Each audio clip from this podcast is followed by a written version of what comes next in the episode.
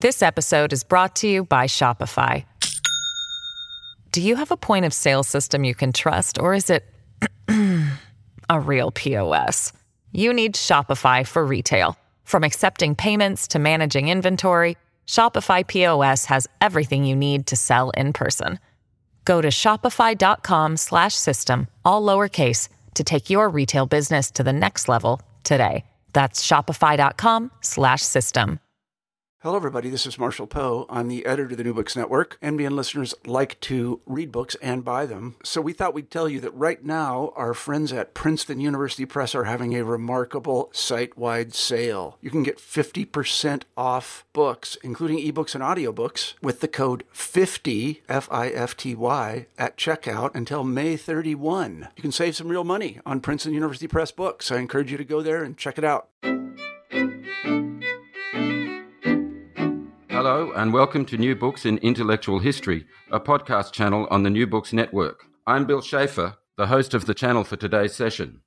Today we'll be talking to Todd McGowan about his new book, Emancipation After Hegel Achieving a Contradictory Revolution, which argues that an encounter with intractable contradiction lies at the heart of Hegel's philosophy, and that a proper understanding of his dialectical method could transform our understanding of the possibilities of contemporary politics. It is therefore a work that seeks to demonstrate the urgent relevance of intellectual history to problems of the present. Todd McGowan, welcome to the show. Hi, Bill. Thanks for having me. Well, thank you for coming.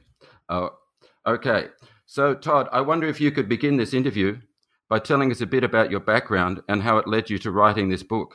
The first, actually, the first time I read Hegel was in graduate school, so I just had I, I had a sense I don't know where this sense came from that Hegel was important. And so I asked my dissertation director if I could do an independent study reading Hegel's Phenomenology of Spirit. And that sort of took me off on the on the path to, to Hegel. And then I, I guess from that not that early, but pretty early on, I had the idea that I wanted to write a book on Hegel. And I'd say over the last maybe 10 years, I've been slowly accumulating little pieces of it, like chapters or or just little sections. And then I, about maybe three, four years ago, I decided to put it all together. And that's how the book came about. Okay.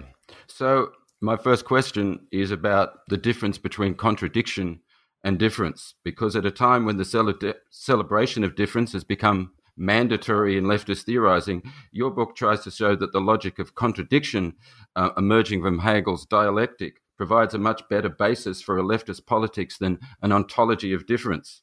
And of course, as I'm sure we all know, the, the joyful valorization of difference in theory is almost always accompanied by a, a total rejection of Hegel's totalizing tendencies. So I wonder if you can give us an initial impression of the difference between difference and contradiction as you understand it, and the stakes of that distinction for contemporary theory. Sure. So I I guess I associate difference mostly with Deleuze, but also, as you're saying, it's with it goes far beyond that. It goes it comes from Derrida, and it also sort of infiltrated just almost every aspect of contemporary theory. And my idea is that difference is always a I, I even think it's almost always an ideological move away from contradiction, so that it so contradiction makes apparent the way in which the signifying order or the social order is always at odds with itself, and difference differences can always, uh, at least the idea of differences means that they can always coexist and peace. Ideally, they can coexist peacefully. I think that's what the philosophers of difference. That's their idea that there would be a peaceful coexistence of difference, and I think that for me, that's exactly what's ideological about it. And the contradiction shows how there's always this tension within any social order within and within any structure.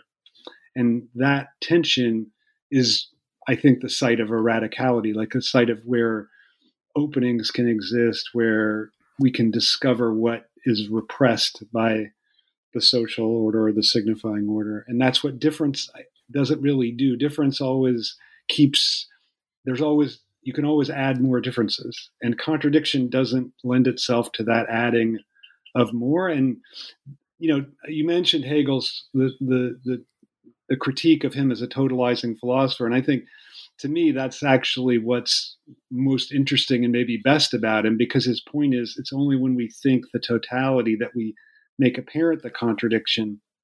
So, the, the way in which philosophers of difference avoid the totality is, uh, to me, part and parcel of their avoidance of contradiction.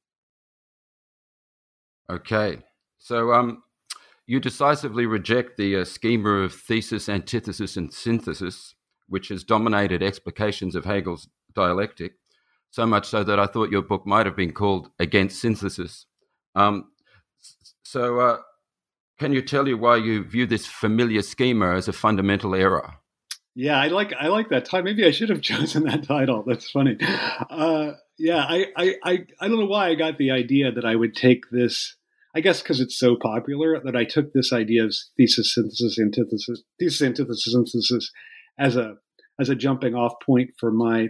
I think the first chapter is basically a, a refutation of that idea, and I for me, first of all, Hegel never uses these terms, so that's a it's a pretty big thing that people this this this this, this tripartite idea that's most associated with him. He never he never says, and I, I think the other problem, the main problem with it for me is that it brings the idea of synthesis is is the idea of a of a things working out together without any disruption. And to me, the whole point of Hegel's philosophy is that things never just work out perfectly, that the, the disruption is in fact part of the way in which things have to work out, that the, the way things don't, I mean, just to put it, maybe this is too cute, but the way things don't work out is always part of the way things do work out.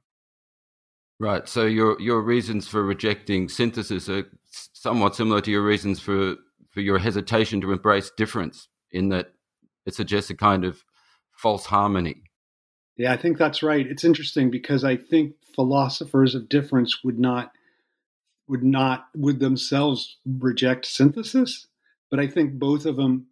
That's a really nice point. I think that you made. I think both of them are doing the, the same thing. I think you're right. Both of them have this a kind of false harmony that is associated with them. Yeah, it's interesting. I mean, I suppose one of the the main uh, points of inspiration for philosophers of difference is the work of Nietzsche, who who invoked a war of all against all. So I suppose, at least at a rhetorical level, they're they are themselves decisively rejecting harmony. But your point that would be that they don't have a logic to to to pursue that.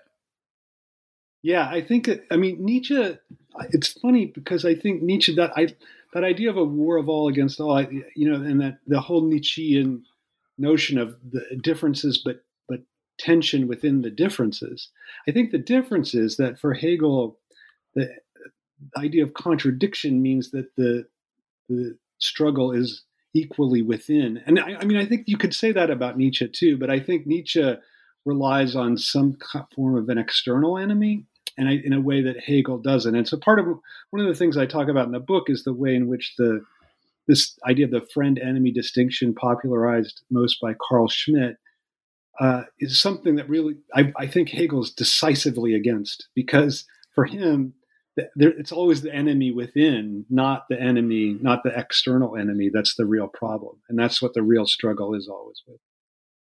Right. Yeah, I had a question right towards the end that, uh, about that friend enemy distinction. So we'll, we'll probably get to come back to that if we have time. Um, okay, good. Uh, your book is full of negative sounding words like intractability, obstacle, and failure. You seem to be suggesting that theory should be less concerned with evoking open flows or lines of flight than with recognizing internal barriers and articulating the, ne- the necessity of a certain kind of failure, like my failure to say necessity there. Superficially, this, this emphasis on limits and failure might seem more consonant with a conservative project than an emancipatory one. Can you talk about the virtues of failure in relationship to the possibility of what you call a contradictory revolution?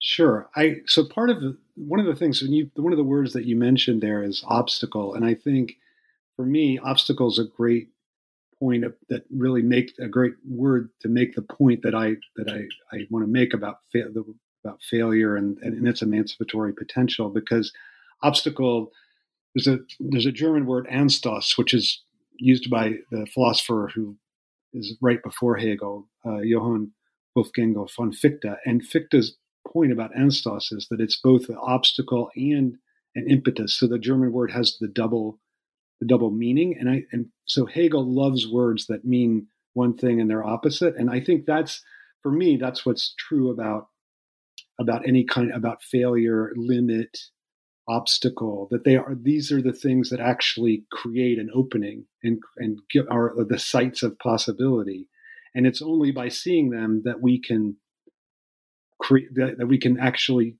see different open political possibilities that we otherwise wouldn't be able to see. So that so that limit or failure isn't it's it's also the site of something of that's that's very generative in a way that like just a pure openness would not be generative because it's just it's it's it ends up just reproducing the same or it reproduces something that's consistent with the logic of what's already there but the the limit or the failure is the point at which we see the we see an opening to the outside Yep. That, so that would be similar to to the way that the, phenomen- the, the, the phenomenology works, um, in that each shape of consciousness meets a point of failure eventually, and it's precisely that that drives it on to to a new a new standard.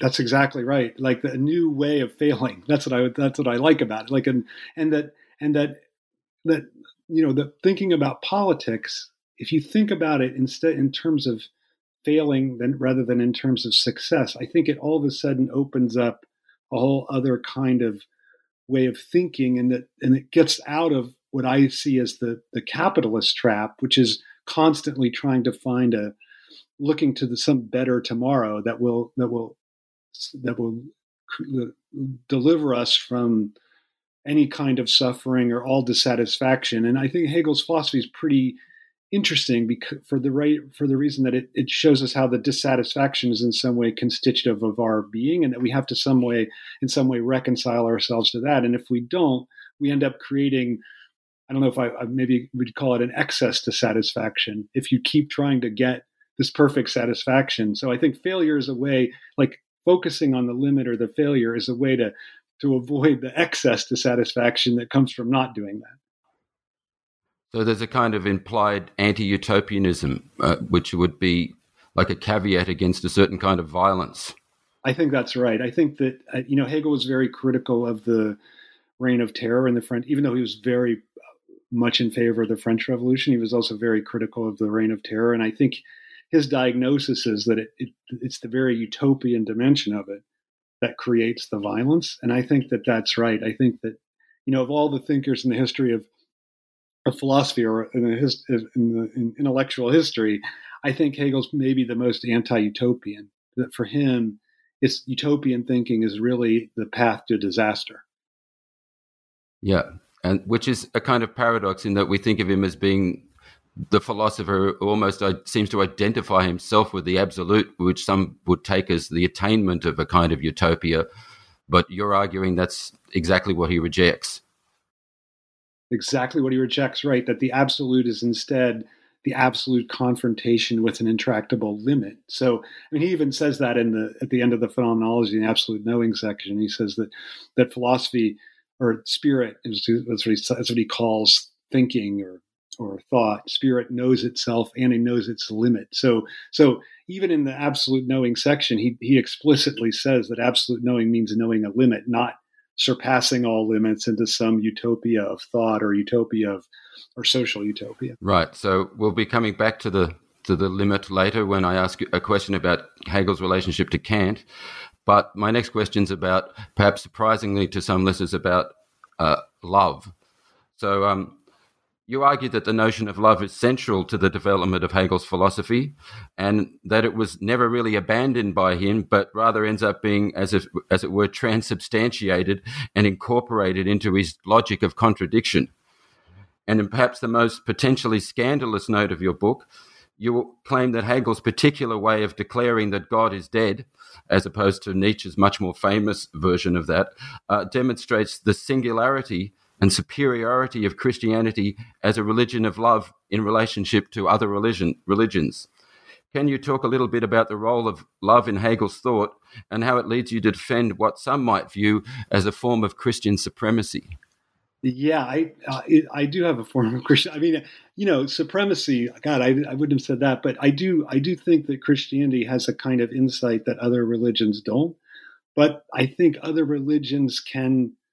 I don't think it precludes them. I think that there's a way in which they can, you know, they can they can with a little you know, hint from Christianity can come to the same point. But I did back to the idea of love. I think that love I think I say this in the book that loves the point at which Hegel breaks from Kant and this idea. So he, in his early life, up until about uh, 1800, he was he his morally or ethically he was a Kantian. And there's this moment with he, he writes these little short things about love, and he he and and for him, love is the thing that break allows him to break from Kant and the idea of Kantian duty, and he and an ethic of love for Hegel means seeing oneself in absolute otherness. And that for him is some is an ethic that trumps the Kantian ethic of duty. And then that's also how he identifies the concept later, that the concept in the science of logic is precisely what that what only becomes what it is through its transition or movement into absolute otherness. So I think there's it's a nice, interesting way in which love I like the way you said that becomes transubstantiated into the concept. I think that's, exactly how I would put it. Okay, and that provides a good segue to my next question, which is about Kant. Hegel described his philosophy as absolute idealism and rejected any fixed division between thought and things in themselves. This stands in stark contrast to Kant's call to limit the exercise of reason to the sphere of experience a necessity demonstrated to his satisfaction by the by certain encounters with unavoidable contradiction at the very limits of reason and the limits of time and space. For many, this refusal to acknowledge the point at, re- at which reason can go no further would mark Hegel's thought as a regression to a form of pre critical and pre Kantian rationalism. You insist, however, that Hegel goes decisively beyond Kant in a completely unparalleled and unprecedented sense. Can you tell us how a philosophy that invokes the absolute can nonetheless be construed as resolutely post Kantian? Sure. Uh, and that's a good summary, I think, of what the standard critique of Hegel is. And he has this great line where he says, only way to understand a limit is to always be beyond to also be beyond the limit so his his, his idea is that kant is kind of cheating when he tries to identify the limits of reason because the only way to the only way to identify those limits is to already in some way have have be beyond them and and know, and see them from the other side. And so hegel's point is that not that there are no limits but that we can identify the limits and by identifying the limits we can think. That's that's what he thinks thinking absolutely is. And so part of what he does and i think this is the the real the part of the I, I, said before that the turn from Kant to Hegel is a turn on love, and that's true for his ethical and practical philosophy. But in terms of his theoretical philosophy, it's really on this idea of the limit that Hegel moves beyond Kant, and and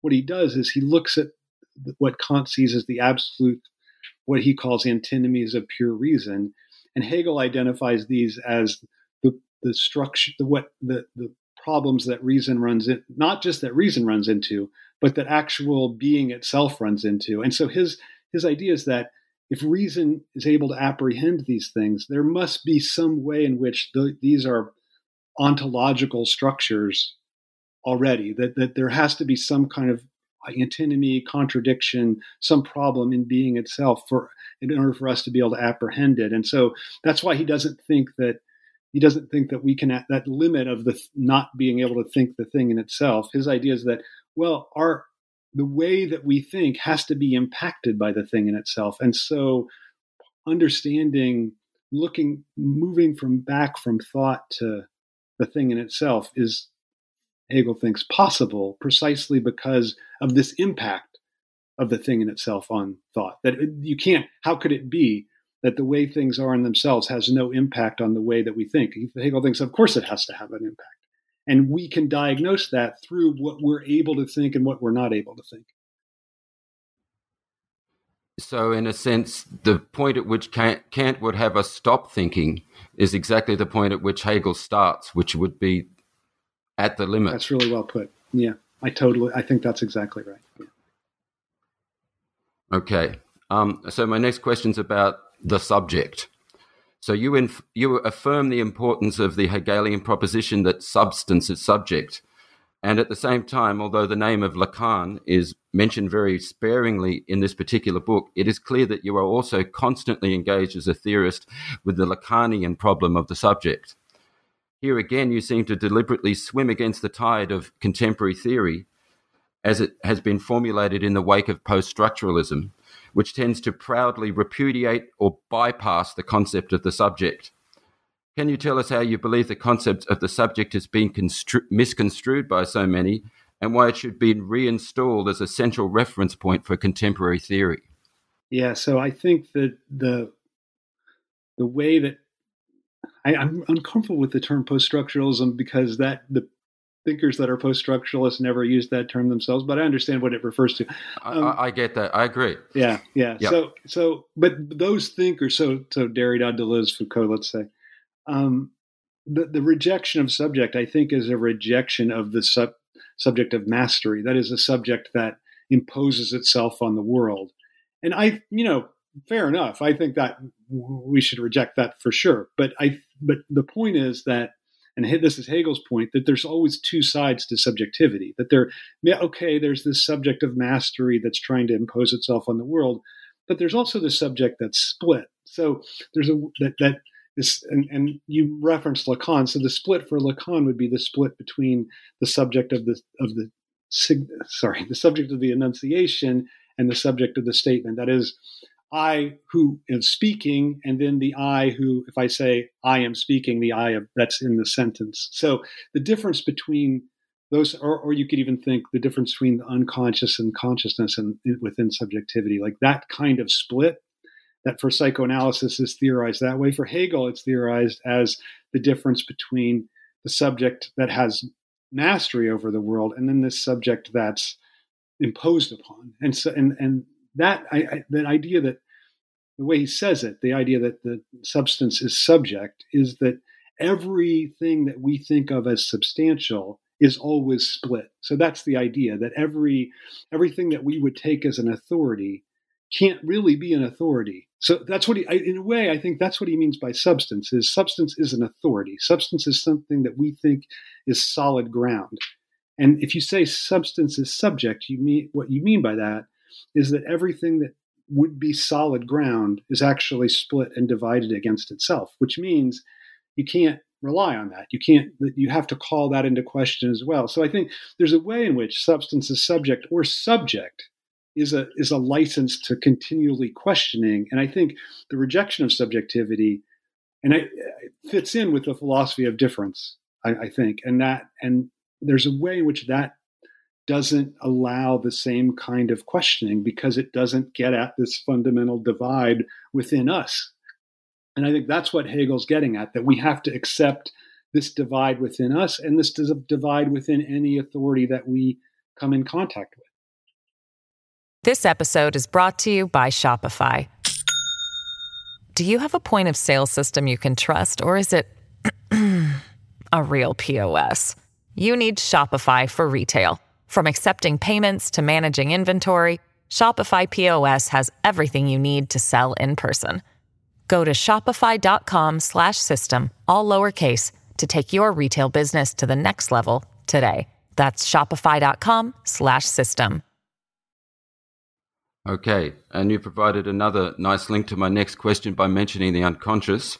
So, um, to take the discussion of the subject a little further, you argue that Freud, in a sense, and I hope I'm not overstating this, completes the dialectic, even if he barely ever engaged with Hegelian philosophy, by thinking the one thought that Hegel came, as it were, too early to think, which is the thought of the unconscious. Um, one thing that occurs to me that some readers might wonder is, uh, not readers, listeners, uh, isn't this kind of begging the question? Um, why wouldn't the intrinsic dynamic of the dialectic itself lead Hegel to discover the unconscious before Freud? And on the other hand, in a kind of re- reverse maneuver, You also claim that Hegel's philosophy demonstrates that Freud's couch and the talking cure need not be the only royal road to an adequate theory of the subject, and that the exercise of dialectical reason by a philosopher in an armchair can also provide a viable pathway. And this seem, might seem like a proposal that would uh, distress psychoanalysts. So, can you talk a little bit about Hegel's own failure to articulate the concept of the unconscious and the way you link the dialectic to Freud and Lacan? Yeah, that's a great question. I feel like why yeah why doesn't he why doesn't he himself discover the unconscious so schelling uses the term and so it could be that his rivalry with schelling makes him not able to discover it but of course the, the problem is that the the freudian unconscious is something far from the from schelling's unconscious and I, I think it is true that Freud, if he wasn't listening to other people, would not have discovered the unconscious. And and so I feel like I I you, you kind of caught me in a little thing where I, I do think that that Hegel moves beyond Freud in the sense that he does say he does point out how we can uncover the unconscious within our own thinking, but the fact that he couldn't discover it is is crucial. I think that that he couldn't discover it because it requires always another person that that and this i think is true in a very commonsensical way like other people when we're talking to them they hear our slip and they see our uncon or they hear our unconscious or they they just look at us in the way that we talk and they, they see our gestures and, and, and our unconscious makes it manifest itself in our in these interactions. And when when freud's listening to patients it becomes overtly manifest and also overtly manifested and also that he's paying attention to dreams. And that's just something hegel for i think because he shares the prejudices of a lot of philosophers that he didn't he thought he didn't think anything about dreams, and I think it's probably that's probably where. I mean, Freud said that dreams were the royal road to the unconscious, and it's probably true that if he wasn't thinking about dreams, he wouldn't have had the idea of the unconscious. And so I think Hegel, just because he had the, philo- the philosopher's prejudice, I don't think he could come up with it. But it is a good question, like why why didn't he discover it? And I, I, guess that's my best answer is that he had the philosopher's prejudice and he wasn't interacting with other people in the way Freud was, which created a limit for what he could uncover. Okay. Um, okay, my next question is about Marxism and your relationship to it. So, Marx famously announced the need to invert Hegel in order to arrive at dialectical materialism. Um, although my understanding is that phrase was used much more eagerly by Engels than Hegel. But as far as I know, even Slavoj Žižek, who whose precedent you acknowledge as crucially making your own work possible, continues to describe himself as both a Marxist and a materialist, even if with increasing reservations. Can you tell us a little about your own apparent reluctance to identify with any form of Marxism, no matter how matter, no matter how revised, and your apparent readiness to defend absolute idealism from a leftist point of view?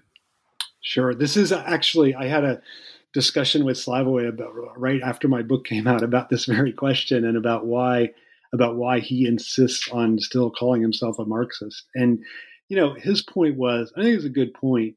His point was uh, you know, Hegel doesn't have any of the analysis of capital that Marx does, and that's just true. So that's something.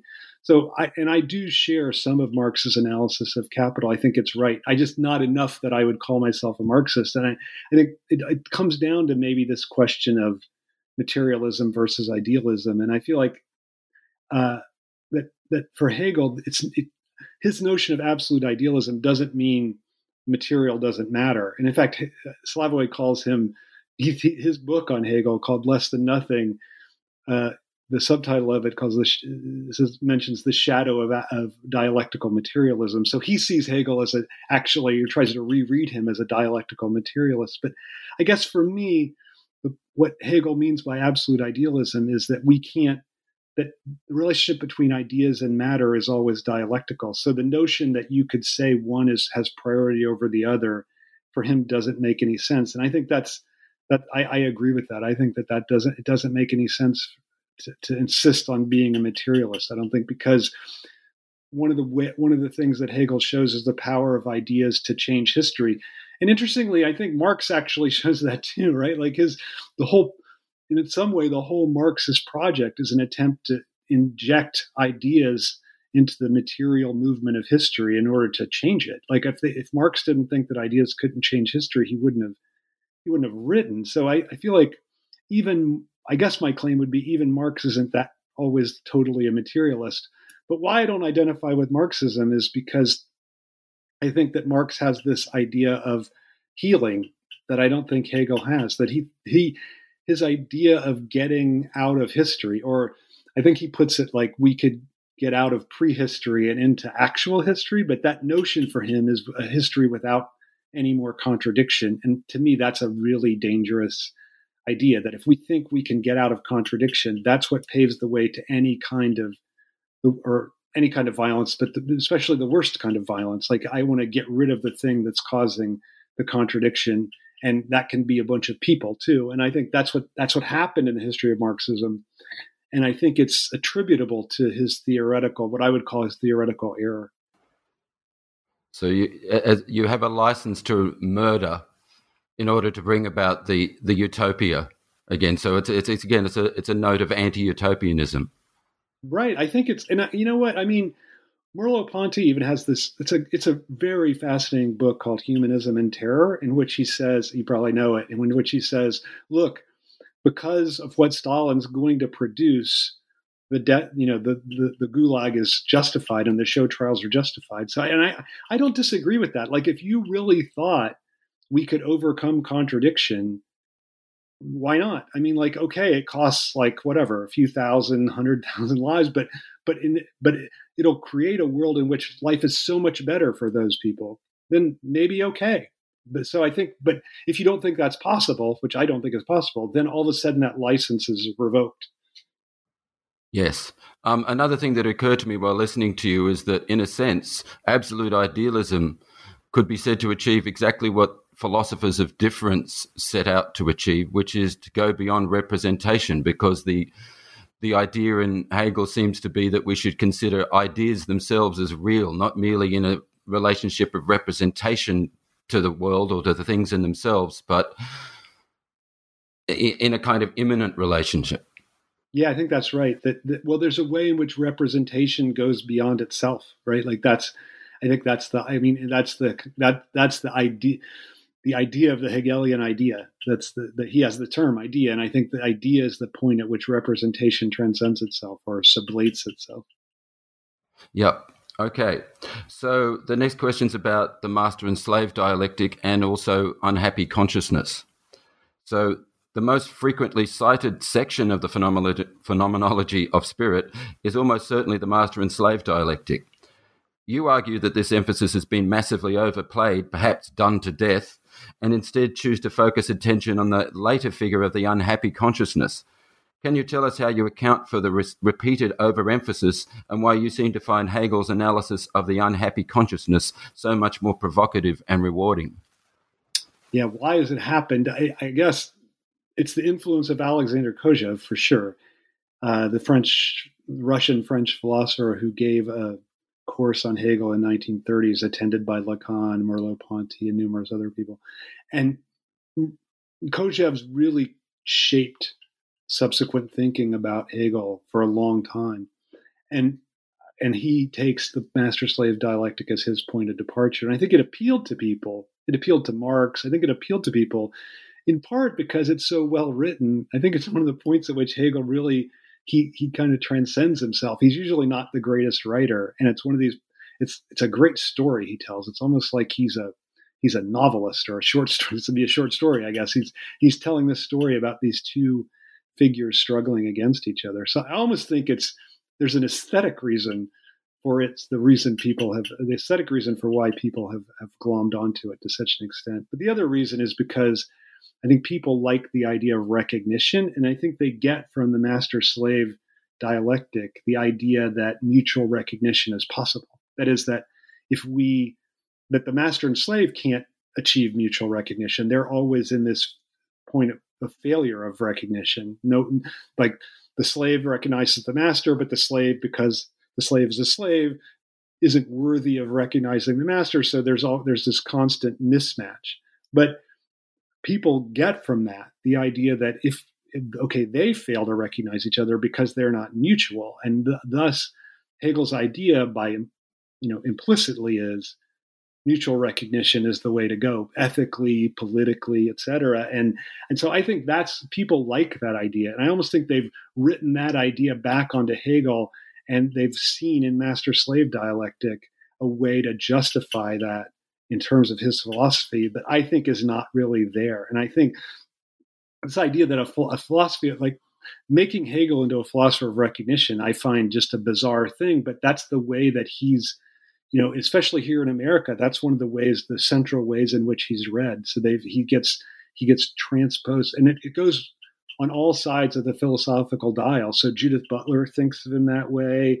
Robert Pippin thinks of him that way. So there's a kind of there's a way in which these disparate figures come together around the idea of recognition, and I think that's the that's the key thing about why master slave dialectic functions so centrally. Okay, and uh, you instead seem to really enjoy the figure of the unhappy consciousness. So yeah. perhaps you could talk a little bit about that. Yeah, I do. I, I, I like that figure. Except, I mean, obviously, the fig- the problem with the figure of the unhappy consciousness is that it it it doesn't recognize that its unhappiness is is also its happiness. And so, I guess that would be my only way of twisting that figure. I do like that figure because I think that the the understanding the way in which dissatisfaction is central to any satisfaction that's the to me that's the hegelian project much more than the master slave dialectic so you're right i do i feel like the movement out of that so master slave dialectic is the beginning of that section on not the exact beginning but toward the beginning of the section on self-consciousness then it goes through stoicism skepticism and relies on happy consciousness i think it's one truth about hegel is that whatever's further along in the book is always more of what he thinks it's an interesting little key to reading Hegel. Like if you want to understand what he really thinks, get to the end. But if you want to understand, is he more invested in a position? Is it further along in the book than if he's more invested in it? Yep. Uh, while I was listening, I was just thinking that for me, there are actually many quite beautiful passages in the phenomenology, uh, and and passages that ring true at, a, at, an emotional level, which is you know not how people normally think about Hegel. Things like the beautiful soul and and the pure heart and the, all these figures that that evoke what it, in a sense, what it feels like to be caught up in something where you are divided against yourself, which is, well, to use an unfortunate word, something that I recognize. yeah, I think it's a great point. I love, I agree with you. These are great figures. And you know that like even the name of them like beautiful soul seems like like how did he think of that it's just like such an incredible idea and it, and i think it really gets at something that that is true to the way one of the forms that our subjectivity takes. And, and oftentimes i like you i kind of recognize myself in a lot of these figures especially beautiful souls hard. It's so hard to avoid because the you know the, the world certain aspects of the world are in such terrible shape it's really easy to become the beautiful soul and and think like just complain about the world and and and not really recognize oneself in it and not recognize the uh, the way I think this is what the beautiful soul doesn't do not recognize the way in which one's complaints are actually help helping to constitute the very thing that one is complaining about so that sounds a bit like um, the logic of hysteria in Freud yeah, I think it's that's I think that's right. I think that, you know it's funny you said before that Freud. You know he mentions Hegel that he doesn't talk about Hegel. He mentions him twice, both times clearly he just in reference to other thinkers, and it's clear he never really read him. Not, not never really read him. He never read him at all. And I think that, but if he did, I wonder if he would have seen these figures that he's identifying in neur- neurotic and, and, other kinds of disorders, perverse disorders. I wonder if he would have seen them identified in, in the Hegelian dialectic. I, I tend to think that he, he would have. Okay. Um, okay. So my next question is about the about the uh, usual idea of Hegel's work and the phenomenology and other works as being progressive as leading to a kind of ascent. Okay, so uh, you continually stress what you view as the progressive political implications of Hegel's thought, but you severely qualify the usual image of the movement of his dialectic as a pro- pro- progressive one that ascends irreversibly to the supposed security of absolute knowledge. How would you account for this apparent disparity between the usual description of Hegel's thought and your own explication? Isn't it true that Hegel himself consistently insists that we must follow the full development of the dialectic to reach the absolute?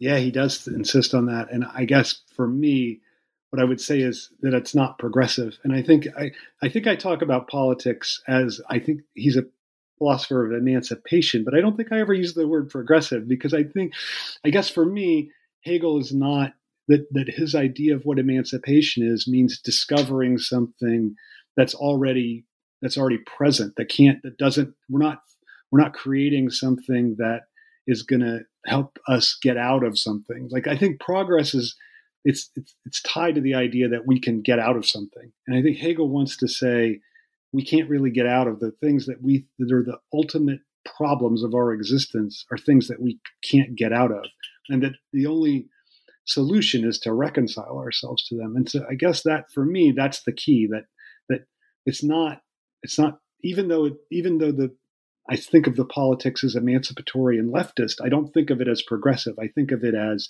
really discovering something that's intractable and finding a way to reconcile ourselves to it and that in some way all the all the horrors that we've seen politically are the result of not reconciling ourselves to what I, I, call the intractability of contradiction. But I think that's the that's the key for me that that Hegel's not about progressing and, and I you know why is I think that's the misunderstanding and I think you know it, does he himself kind of lead us in that direction maybe but I think you know, really, if you look at the, the, the way his thought works itself out, it, it's never like the absolute is never this it's never a progress toward the absolute. It's all because the absolute has to be read retroactively. So we're always, he even says this, that we're always at the point of the absolute.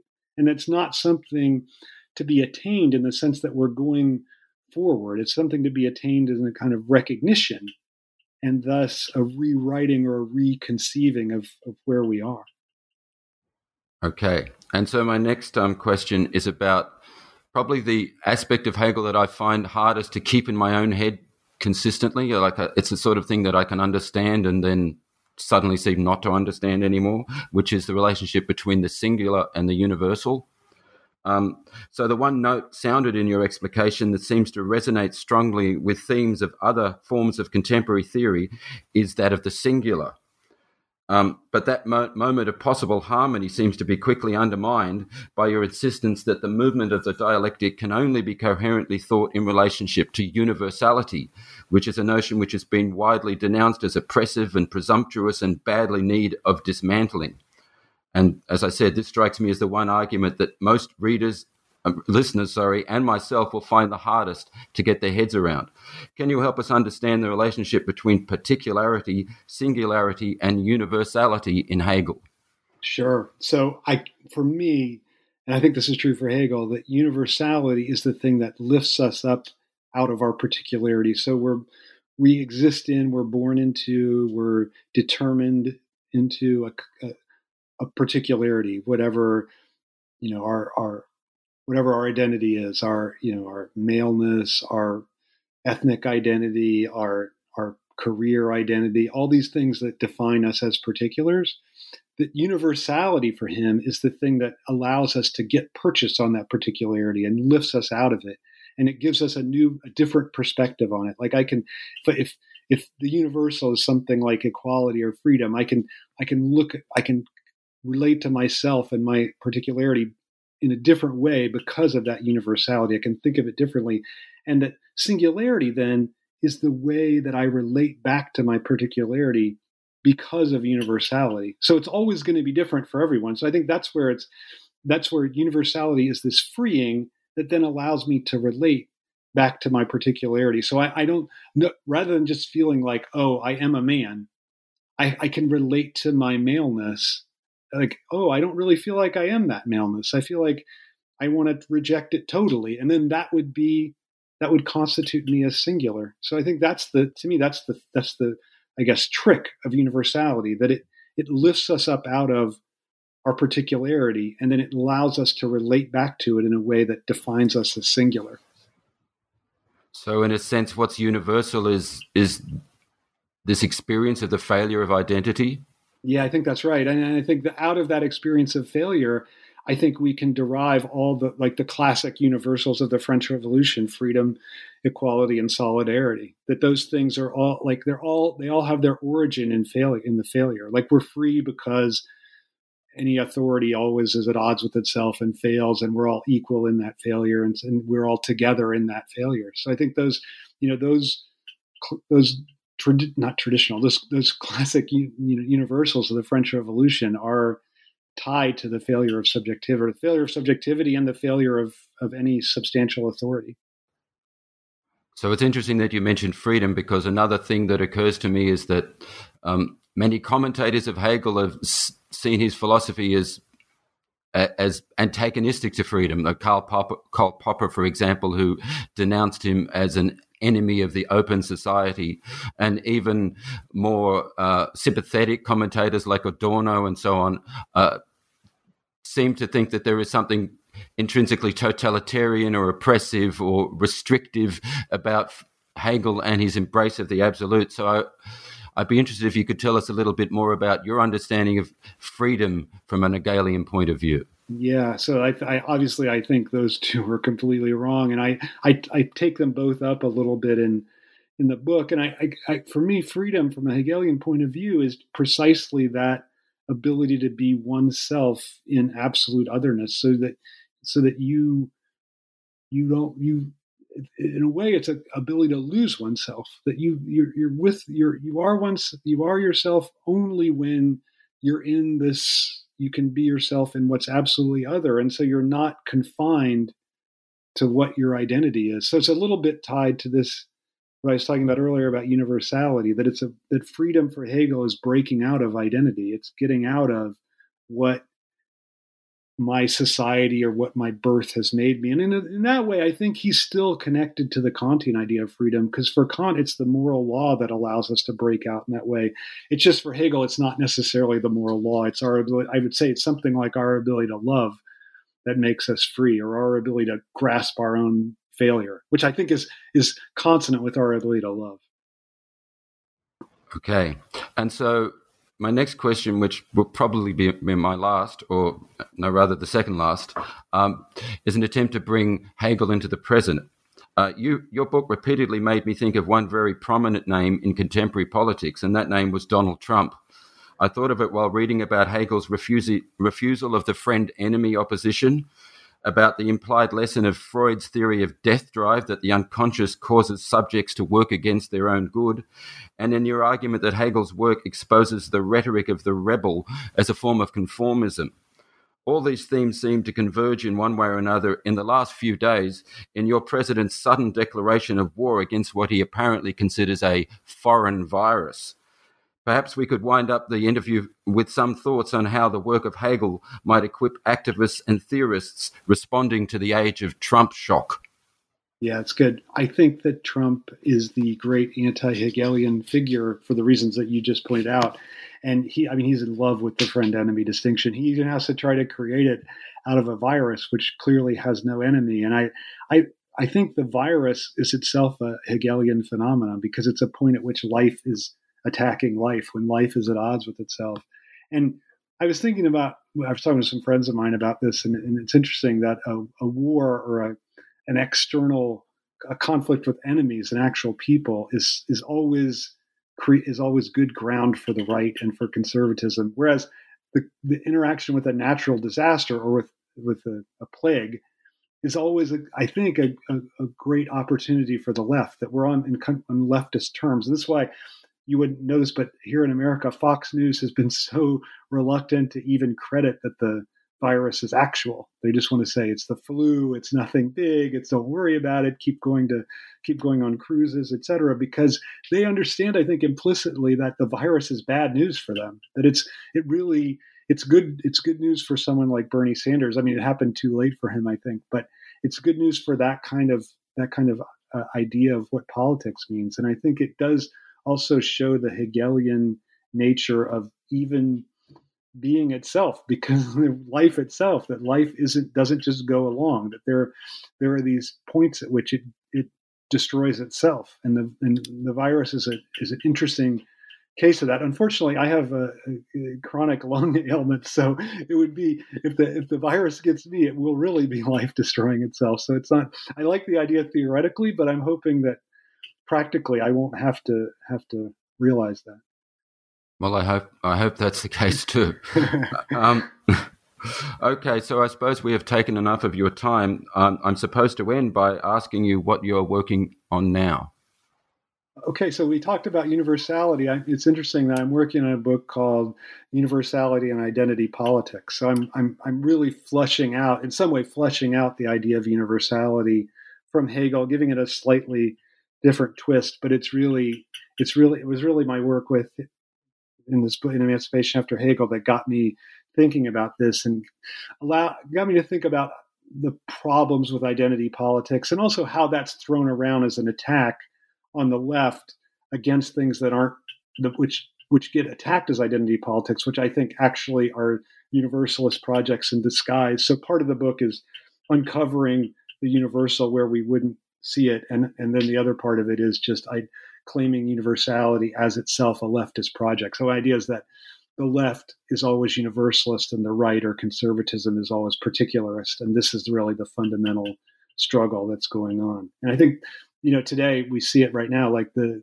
right's response to the virus is particularist, like give money to certain people and and not not think about the whole. And, and the left's response is, is at least impressively has been a universalist. Well, in particular, give a trillion dollars to the stock market. Yeah, yeah, yeah. Exactly, exactly. Yep. Completely particularist response. Yep. Okay, well, I think we've reached the end of this interview, which I enjoyed immensely. And thank you very much for your time, Todd McGowan. Oh, Bill, thank you so much. I really enjoyed it.